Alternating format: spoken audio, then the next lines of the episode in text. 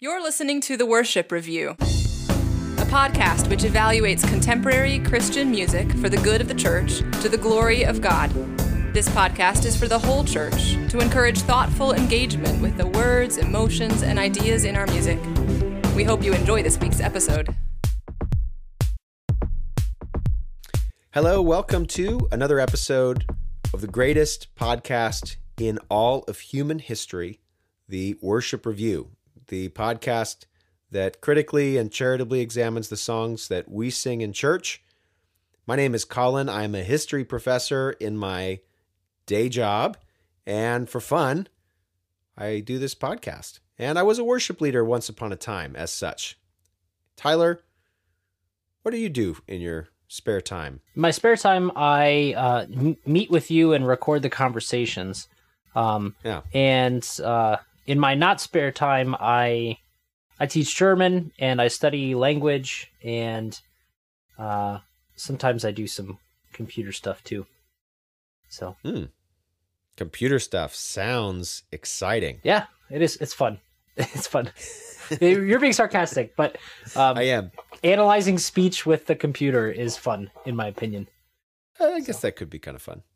All right. Well, Tyler, this week we are looking at a song called God So Loved by We the Kingdom.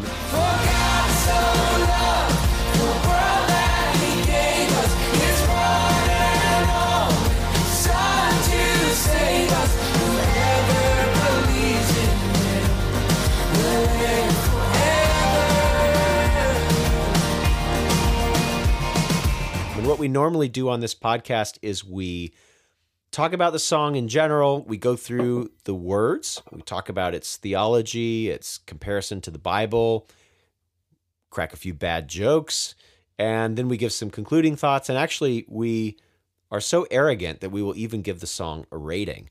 We give it a out of five rating, and we don't tell each other what the rating is. We don't even discuss the song ahead of time, Tyler, which means that we might argue, we might throw things at each other, or when we agree, it's it's even more remarkable, isn't it? Oh yes, yes, and uh, I am excited to have you throw things at me today. Good. I'd have to throw them pretty far today because of our distance from one another. But Yes, you know, my my mom says that I'm great athlete and that someday I might be a professional baseball player. So I'm sure I could do it. And I'm a millennial too, so if I just believe hard enough, I'm sure I can do it too. well, that's the only thing holding you back. Don't you know? Yeah, it's, it's other it's other people, it's society. and also your um, beliefs about yourself. Correct. Yeah, I just need to believe. In fact, I just need to know that the magic was in me all along. Right. Okay. Um, so, Tyler, what would you say this song, God So Loved, is about? It's well, what would I say this song is all about? okay, uh, I mean, in in the most, I don't I don't think this is cheating. This song is basically a chorus based on John three sixteen, and then verses which invite you to come, uh, to experience His goodness, to taste His goodness, and uh, to lay burdens down at the cross. Um, hmm and it ends with a doxology, basically. Okay. So it's it's about God's love for us and how we respond to God's love. It invites us to respond to God's love, and it praises God um, for His love. All right. So that's sort of the central argument or the central theme that we, we get from the song. Let's talk about some individual words and phrases and lyrics and see how well that kind of big vision comes through. So Yeah. it starts with. Oh, before we get to what it starts with, can I can I say something about We the Kingdom? yes, please. So, We the Kingdom is basically the first three words of the preamble to the U.S. Constitution, but instead of people, we are reverting back to a monarchy. So, I guess you could say regress. Um, and uh, We the Kingdom is a Nashville-based Christian music group, and it won. This group won the 2021 Dove Awards Contemporary Christian Artist of the Year. So they're kind of a I guess, a hot topic right now. They did an interview with CCM magazine, that is Contemporary Christian Music magazine. Some fringe group, unlike this podcast. Yes, exactly. You probably never heard of CCM magazine. Um, and they say, um, We the Kingdom is a multi generational family of musicians, including producers and songwriters Ed Cash, Scott Cash, Franni Rae Cash, uh, Martin Cash, and Andrew Bergthold. The name for the group comes from the idea that the kingdom of God is not merely referring to heaven or the power of God or his angels. The kingdom of God is here among us. After all, what is a kingdom without its people? God has called us to big things, great and mighty things that we can't even begin to imagine. And uh, Franni Rae Cash says that the mission of the band is to take people who don't know Jesus to the cross and to take people who do know Jesus to the throne room. To go there ourselves is changing each one of us. So it sounds like it's hmm. uh, got kind of two aims. There's an evangelistic aim, and then also an aim for the blessing of the church by bringing people, I, I assume, from to the throne room uh, to uh, to praising God uh, in His majesty. So all right. Uh, I think good objectives. Uh, it's cool to see a family band in the year 2022 um, yeah. being very prominent. anything, anything family. yes. So this this band focuses on the family, I guess you could say.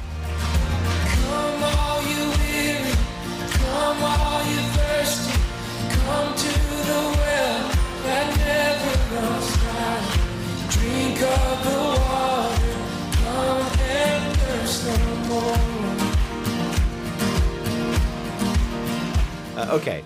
Come, all you weary, come, all you thirsty, come to the well that never runs dry, drink of the water, come and thirst no more. I think what's going on here is that these adjectives, weary and thirsty, are being used as substantivized adjectives. So, all you yeah. weary ones, all you thirsty ones. So, we have tired people, people who thirst. They're invited to come to the well that never runs dry um, drink of the water, come and thirst no more. This is actually straight from the mouth of Jesus. Uh, when he's dealing with a woman at the well, he says, Everyone who drinks of this water will be thirsty again, talking about the well water. But whoever drinks of the water that I will give him will never be thirsty again. The water that I will give him will become in him a spring of water, welling up to eternal life. The woman said to him, Sir, give me this water, so that I will not be thirsty or have to come here to draw water. So uh, Jesus is the well that never runs dry. He is that spring of living water. And and I think that's why in the lyrics, obviously you don't know this when you're singing it, but textually you can read water is capitalized. So they're they're trying to point to ah. Jesus as the water. Uh, and the listener is invited to come and thirst no more, um, s- straight from the mouth of, of Jesus. And this weariness, I think, also is a reference to uh, the words of Christ in Matthew 11. He says, Come to me, all who labor and are heavy laden, and I will give you rest. So the, the one who is working, the one who is heavily burdened, will receive uh, rest with, with Christ, for his yoke is easy and his burden is light. I think mm-hmm. this is a very good verse, Colin. What did you think? Yeah, I think the same. And, you know, I had the same two verses Matthew 11, 28, John And I also thought there was a reference here to John 7, 38 and 39. Whoever believes in me, this is the, these are the words of Christ. Whoever believes in me, as the scripture has said, out of his heart will flow rivers of living water. Now, this he said about the Spirit, whom those who believed in him were to receive. For as yet the Spirit had not been given because Jesus was not yet glorified. So we have Jesus also talking elsewhere about um, rivers of living water uh, in those who believe in him. So this is a this is an idea. The idea of living water is an idea that is really strong in the words of Christ, and it's great to see it referenced in this song. Pretty clear. It's a powerful image, and I think it's great to start off a song with this. Yeah, any song that starts with Christ uh, being all sufficient and fulfilling all um, needs, not for the sake of the needs, but uh, for sake of his love, is is really cool. Exactly. That's right.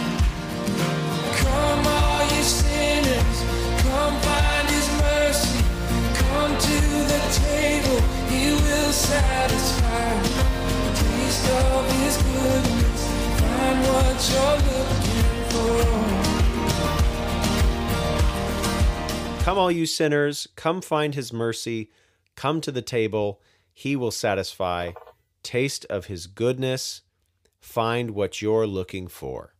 Okay, well, now we're no longer just addressing the weary and the uh, thirsty, although they're they're um, certainly probably included in this next verse.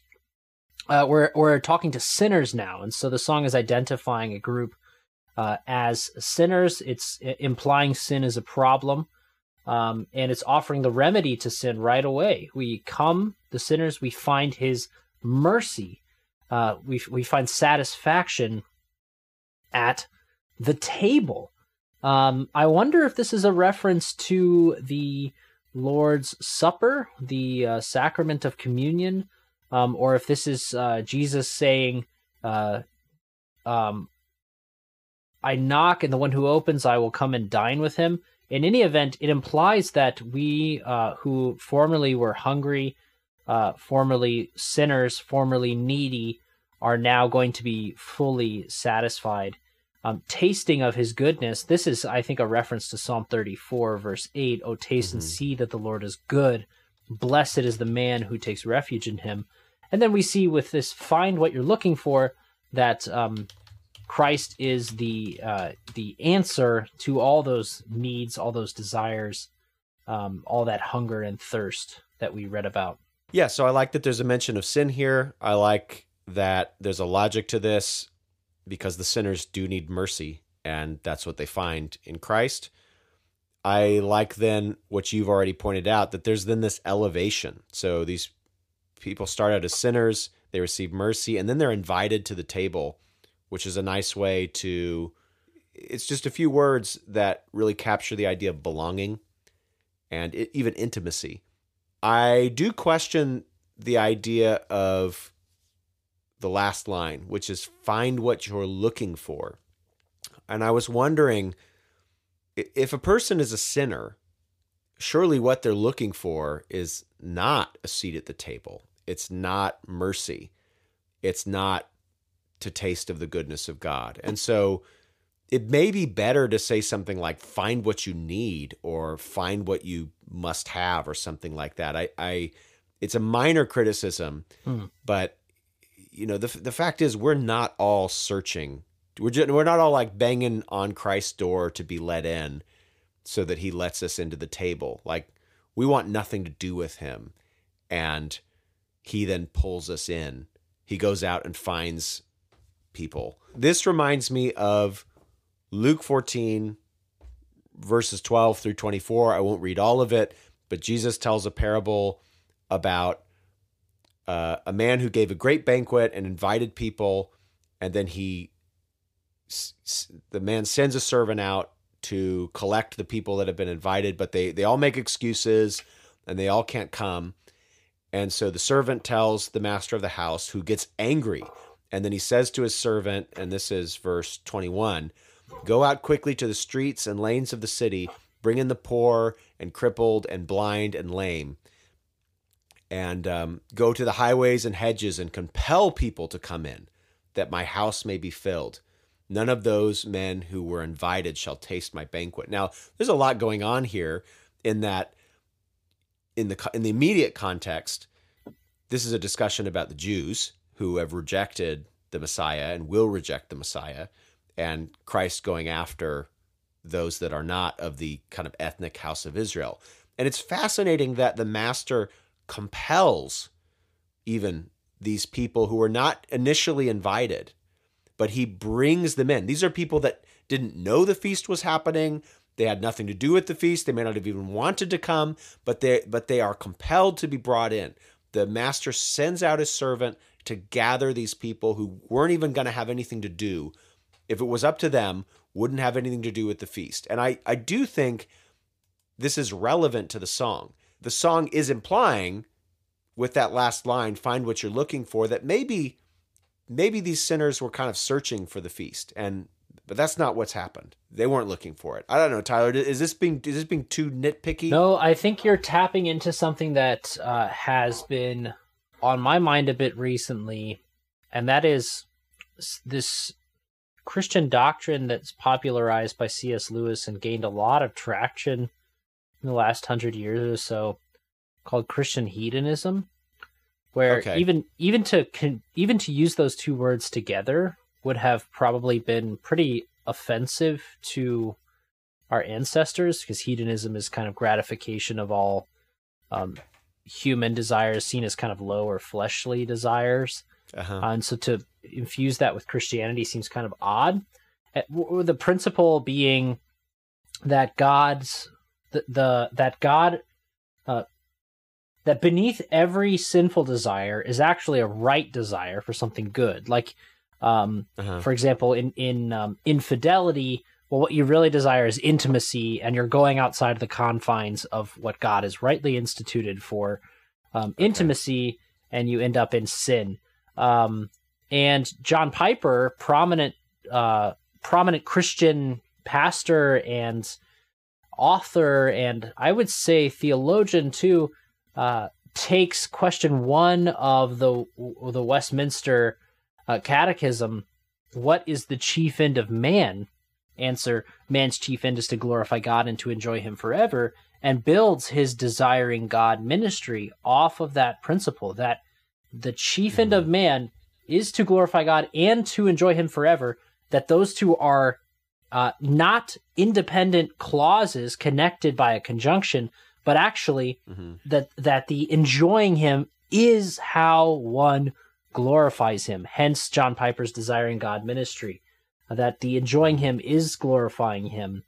And so, I think you are bristling against this um, theological, um, uh, maybe movement in the Christian church in the last hundred years, maybe even particularly within the last 50 years.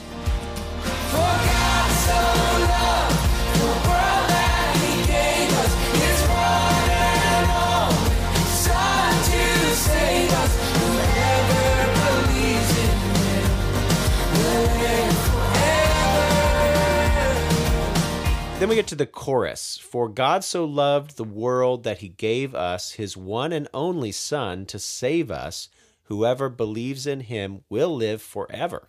Tyler, this is John 3.16 verbatim, yeah, right? almost verbatim from, especially if you look at the NIV. For God so loved the world Okay. that he gave his one and only Son, that whoever believes in him shall not perish but have eternal life. They've changed. Now, wait a second, Tyler. You just said something that wasn't in this chorus. Yep, there's no perishing. There's an implied not living forever by saying that whoever believes in him will live forever, but there's no naming of uh, perishing. That to me seems like a big omission. Can you elaborate on that? If you don't have that part in the verse and you say everything else, what what you're kind of emphasizing is God loves the world and Jesus saved us from I don't know what and anybody who believes in him will get to live forever and I guess the people that don't you know, it's okay. Sure. Like, yeah, they just kind of miss out. You know, you don't want to miss out.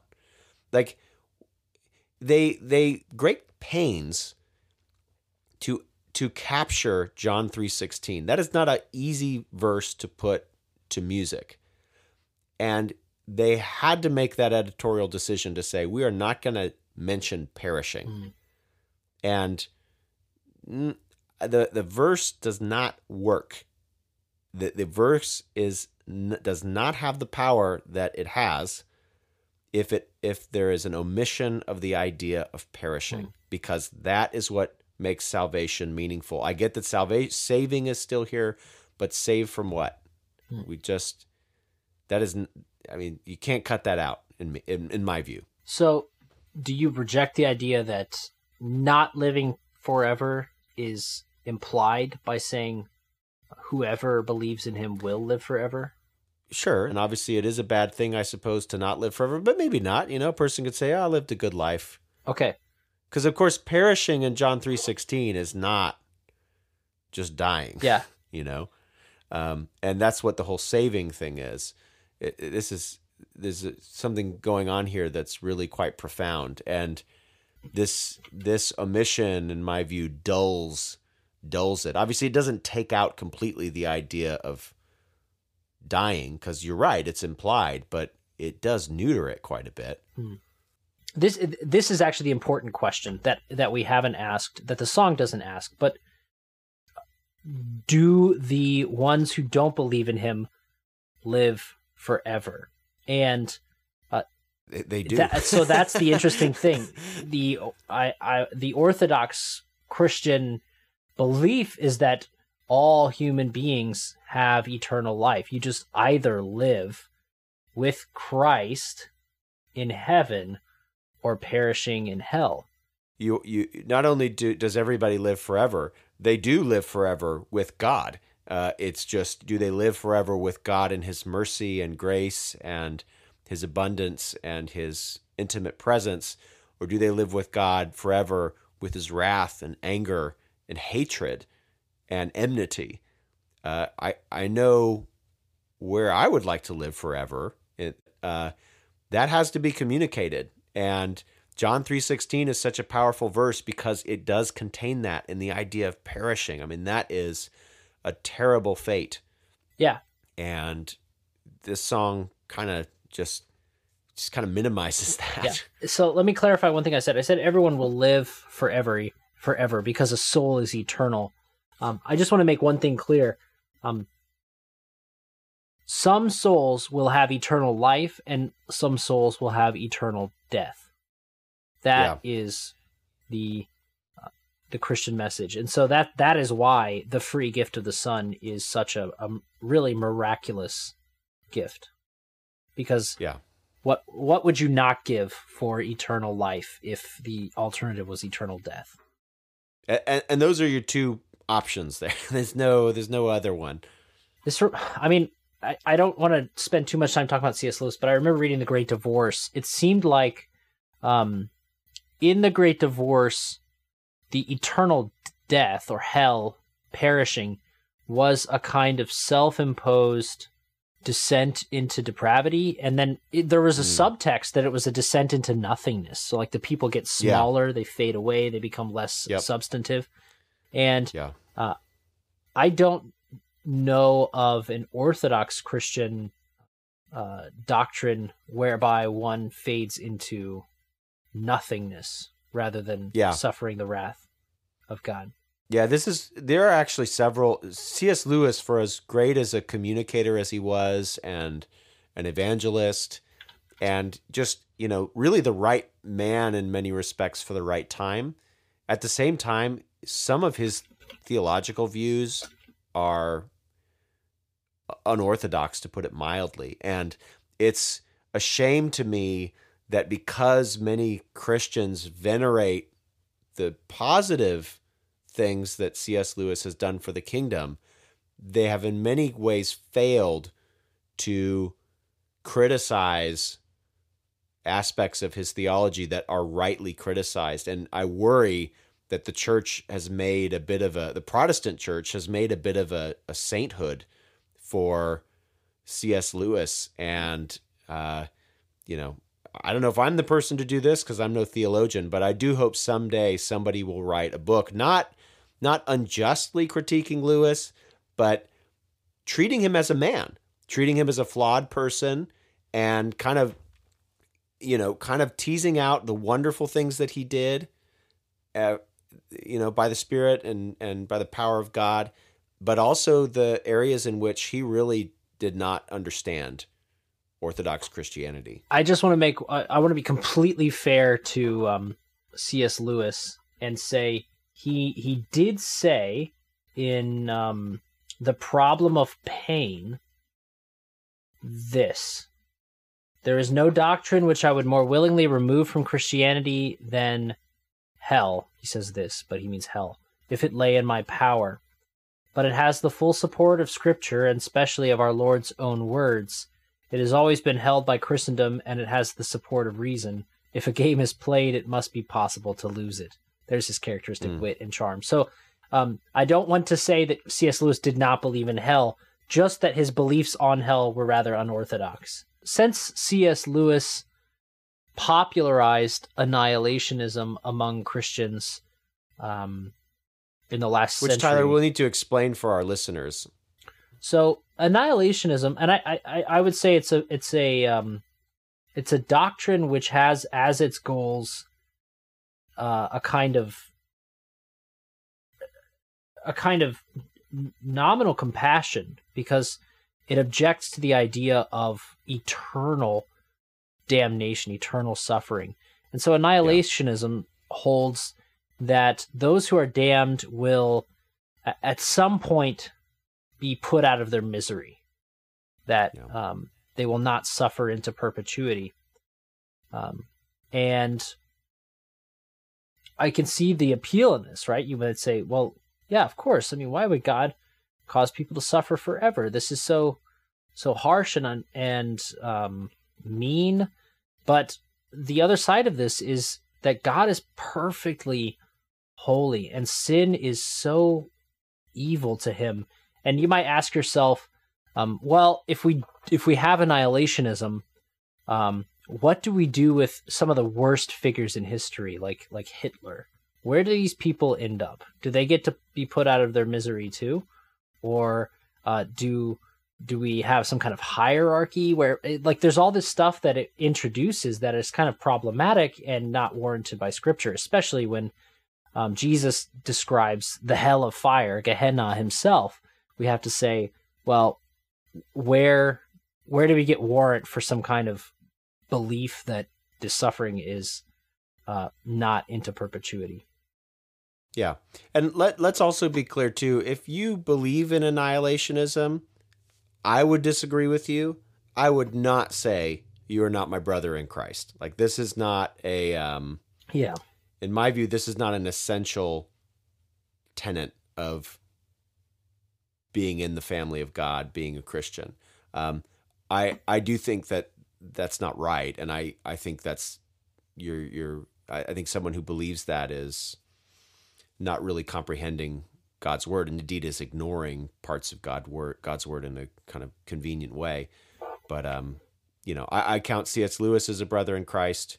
Uh, I count people that disagree with me on a lot of doctrinal and theological issues, and we, you know, we make it clear in this podcast. I hope that this is not a podcast. We don't we we don't make much of our own denominational views, Tyler, in this podcast for a reason. We really want to stick to this critique of of the music and the the lyrics, but John three sixteen, which is you know what this song is centered on, brings up this idea of damnation, and this song, in my view, skirts over that a little bit. I suppose that gets us around back to the song. Any other comments about the chorus, Tyler? no Probably out of comments now forever.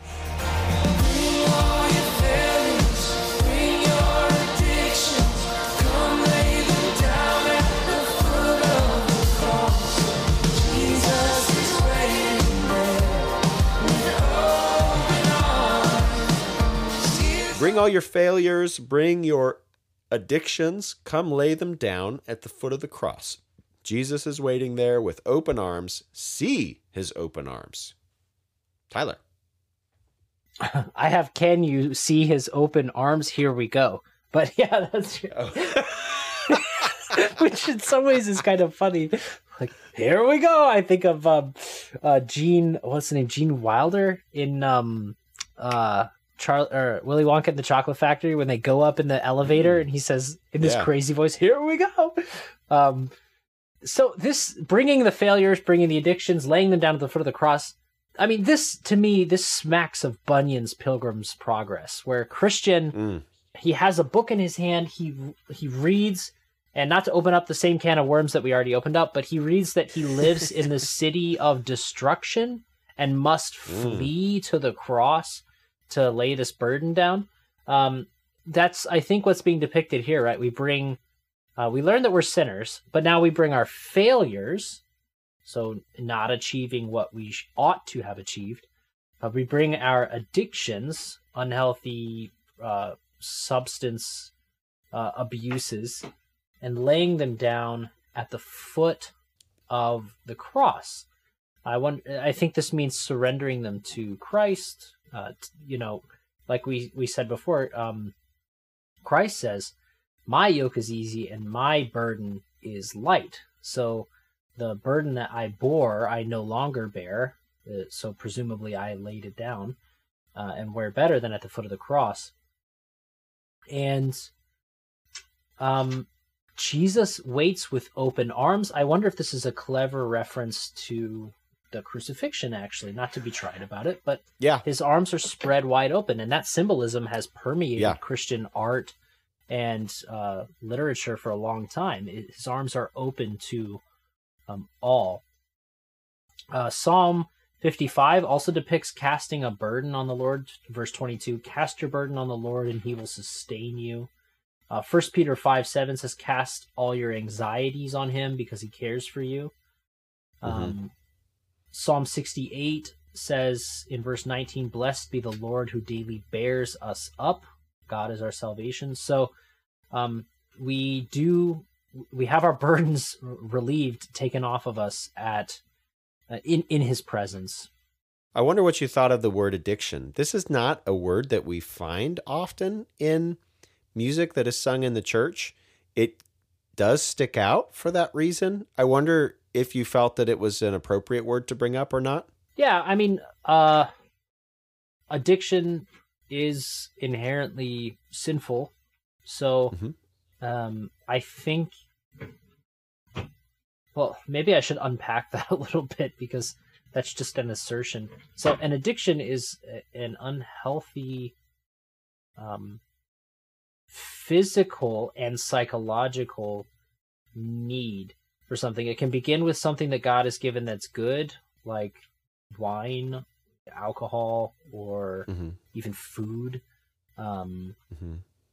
or sex, and grow into something where the person is no longer functioning as um, a sovereign human being over himself, but but does what he or she does in order to acquire that thing. And so, Yeah. Yeah, it's it's an interesting word for a song to to name and identify. Um, but I don't think it's wrong for the song to bring that up. It's just maybe a little bit peculiar. Um, Yeah, that's what I thought too. It it it's jarring, but I don't know. It's kind of a good thing to sing about. It seems to me. It's and a neglected thing. Sure. I mean, yeah, you you you touched and you touched on it. When we hear the word addiction, I think we think about drugs.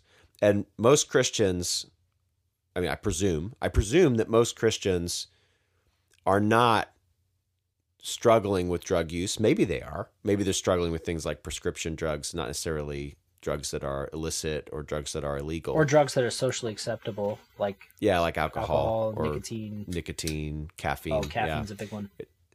Yeah. So, you know, but I suspect many Christians do not recognize the fact that they're getting Starbucks every four days as an addiction, or the fact that they drink coffee every morning in order to function. They may not recognize that as an addiction. I'm not trying to condemn people, but um, my point just is if you, it's good for a song to bring up addiction because it's good for Christians to wrestle with the idea that, okay, this is not something like drug use, which is still, at least in the church, a, a social taboo.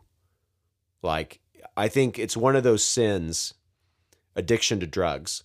It's one of those sins that I think many Christians, many middle class Christians, for example, would just, they don't have room for that in in their you know like that that to them would be some terrible thing if somebody were falling into drug addiction. They would really see that in a much more severe way. Meanwhile like there's huge problems with say gossip and slander among that same group and they they don't you know that's like a respectable sin as Jerry Bridges says. So it's it's good to to think about addiction more broadly. And the song doesn't I, I don't know I, ju- I just find this a nice way to bring in a concept that's a bit uncomfortable but that maybe could cause somebody to think and maybe even a pastor or a worship leader could use the opportunity where you know hey we're singing a song which talks about addiction let's flesh that out a second we might think that has to do with somebody else but no hmm. like there are probably everybody in this room is probably addicted to something maybe multiple somethings. Sure. And it it may not even necessarily be a substance too. It could be something like No, yeah. addicted to the praise of man, where you, you Right. must have someone tell you that you're great, or Yeah. you're not going to make it through the day. Um, Yeah. And I th- I think it's good that it names it also because it it it does not leave that as an excuse. I don't know if you've ever heard that, but like someone saying, "Oh yeah, well, but I have an addiction, so you know it's okay." Oh, yeah, like, right. No, no, no. You're commanded to lay that at the foot of the cross. Now, yes, uh, right. obviously, like late stage alcoholics, if you withdraw them, you know, off of alcohol, they'll have the shakes and and you know be in threatening Oh yeah. life threatening condition. But the point is still valid that um, you are called to lay this at the foot of the cross, surrender this, and and really repent in the truest sense. Turn away Yeah. from the old, die. That is that old man is crucified with Christ, and you are to to live in Yeah. newness of life. Yeah, and and don't. I mean, I, we're we're we're departing again a little bit from the song, but I think this is probably good. And I don't claim to be a pastoral authority or anything like that, but I, I do feel comfortable saying, um, we Tyler and I, I'm sure, I'm sure you feel this way too, Tyler. Like addiction is a challenge. Like if anyone's ever tried to combat an addiction, you you basically never succeed. I mean, even if you are actually able, say you're say you're an alcoholic. I mean, you may be sober for the, you may be able to not take another drink, but you know that you are on the you you know you are just one one bad decision, just one bad decision away from just tumbling back into alcoholism. Like so, my point. All I'm saying is uh, confronting addiction I, I don't hear tyler and i saying yep you just need to figure it out and stop doing whatever it is you- like that's not what stop drinking coffee. That's not what i'm saying. Um, but there is it is a good thing to wrestle with the idols in our lives and to fight Yeah. them. This is this is something that we're commanded to do. And it's great that a song is reminding us actually that we lay our addictions down at the foot of the cross that these are not things that we can fight on our own. I think addiction is a great is a great way to think about sin because it really confronts the idea that if we just if we just work hard enough we can just we can just pull ourselves up and you know get ourselves out of of sin. Well no like we're addicted to sin. Uh, full stop and as long as we inhabit these bodies of flesh um, there's going to be that pull Yeah. towards the old desires. And by the grace of god we can fight them but it's only by the grace of god that we can fight them. I think just to riff on this point one one final time, I think there is another kind of addiction that Christians would not be aware that they are trapped by, and that is dopamine that you get Oh, from yeah. cell phones, for example, where where Hmm. researchers will actually look at the brain after you get a little ping of a notification from someone liking your photo or something like that. hmm Um, that is, if you think about how many notifications you get in a day and how many little bursts of dopamine that fills your brain with, that's Yeah. terrifying to think that somebody Yeah. might um, live day by day just searching for that. Um, yeah very scary thought. that's right yeah that's right And that's a kind of social. Uh, that's a kind of addiction that is socially acceptable, even maybe commendable. Like, Mhm. oh yeah, this guy has so many Instagram followers. So yeah Not that followers right. are equated with receiving these pings of dopamine.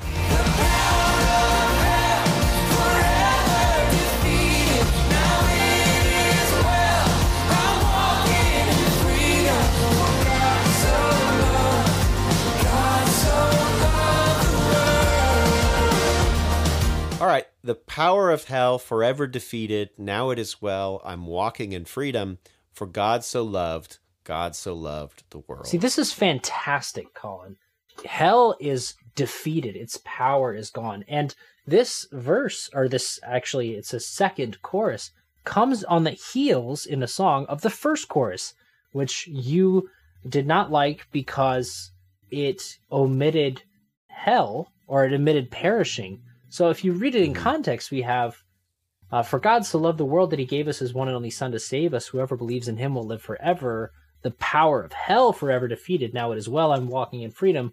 For God so loved, God so loved the world. This is this is no longer open to a Yeah. kind of perpetual, um, or, or a kind of um, uh, let me say it this way: this is no longer speculating about whether hell exists. Yes. It's naming hell and its power and saying that they have been defeated.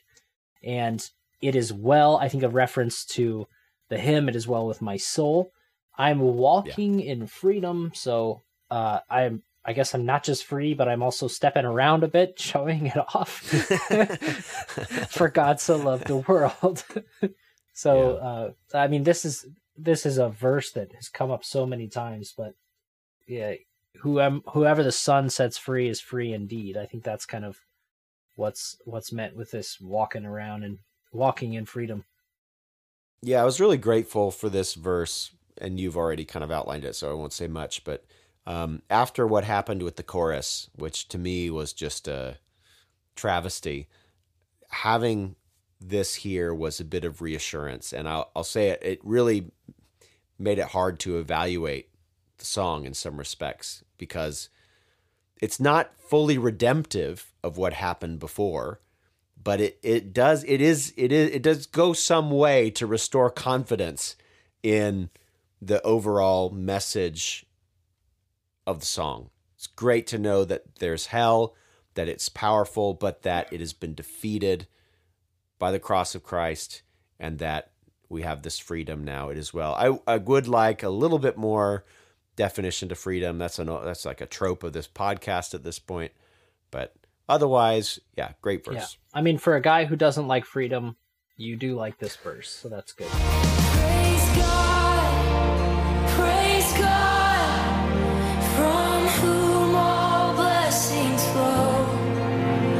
Praise Him, praise Him, for the wonders of His love. Uh, okay.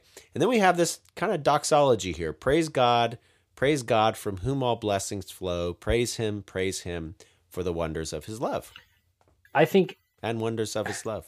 and wonders, wonders of his love. Yeah, there's the joy to the world uh, reference here. We have a reference to quote the doxology that praise God from whom all blessings flow, praise him all creatures here below. Uh, praise him above ye heavenly hosts, praise Father, Son, and Holy Ghost, which is often sung to the tune of the old hundredth. Do you know why it's Hmm. called the old hundredth? I have no idea. Psalm 100a. So it's such an Oh, old okay. melody. It um, it still has its the name of the psalm that it was referencing. Hmm. But yeah, we have uh, I think uh, quite a few shout outs. I don't fault it for this, of course. Um, these are good things. God, from God, all blessings flow. Um, his love possesses wonders, or uh, this is kind of an archaic word, but it means miracles, basically.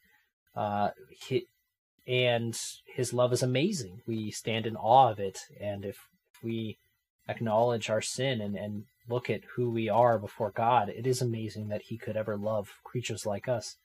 So, very good. I think excellent, excellent verses. Yeah, so Tyler, I guess this gets us towards the concluding thoughts. It sounds like you're generally well disposed towards this song. Yeah, I, Would that be right? yeah. I, you might even say, "Cause I so loved the song that I gave it a five, Colin, and that's what I'll give it." Um, sorry, that was so dumb. That was a very dumb song. Yeah, I like this song. I like that it calls us to praise God. It actually does praise God near the end. It describes what God did, and it it actually serves that dual function that I mentioned at the beginning of bringing believers to praise Him and also calling out to people who who are not believers in Christ to come to Him. So very good song. What what uh, do you think, Colin? Yeah, uh, so I'm less sing songy about this. I had huge problems with what happened in the chorus, and the fact that the song does clarify later does help.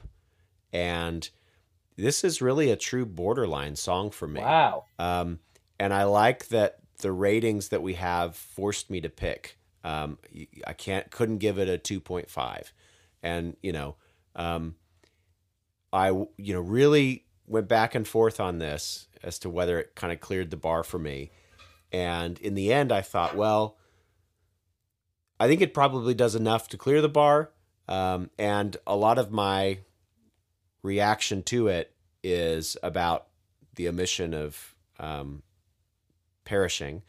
And then also, I watched the music video and just kind of the music, and that kind of puts me off too. But um, yeah, I, it, it clears the bar, but but barely.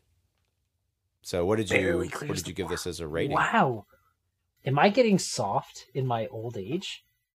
I don't know, maybe. I gave it five out of five Thunder Chiefs.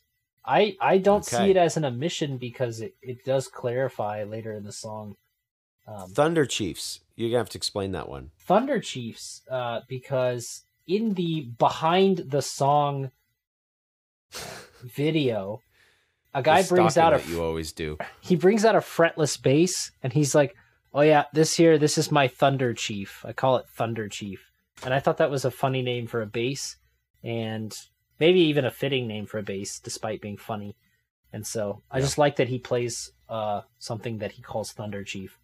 And yeah, I gave it a Okay. five because um, it it doesn't mention perishing, but then again, neither does John.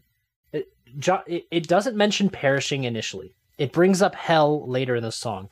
And John 3:16 mentions perishing, but John 3:16 doesn't even go as far as to name hell. So it's it's to Mhm. me it's not doing anything um that bad. So yeah, I'm I'm comfortable giving it a 5. Maybe I'm wrong. Maybe listeners will write in and tell me how how crazy I am. What did you give it, Colin? Yeah, so I gave it three out of five proms, and I'll explain the reference, and then I'll talk about the number.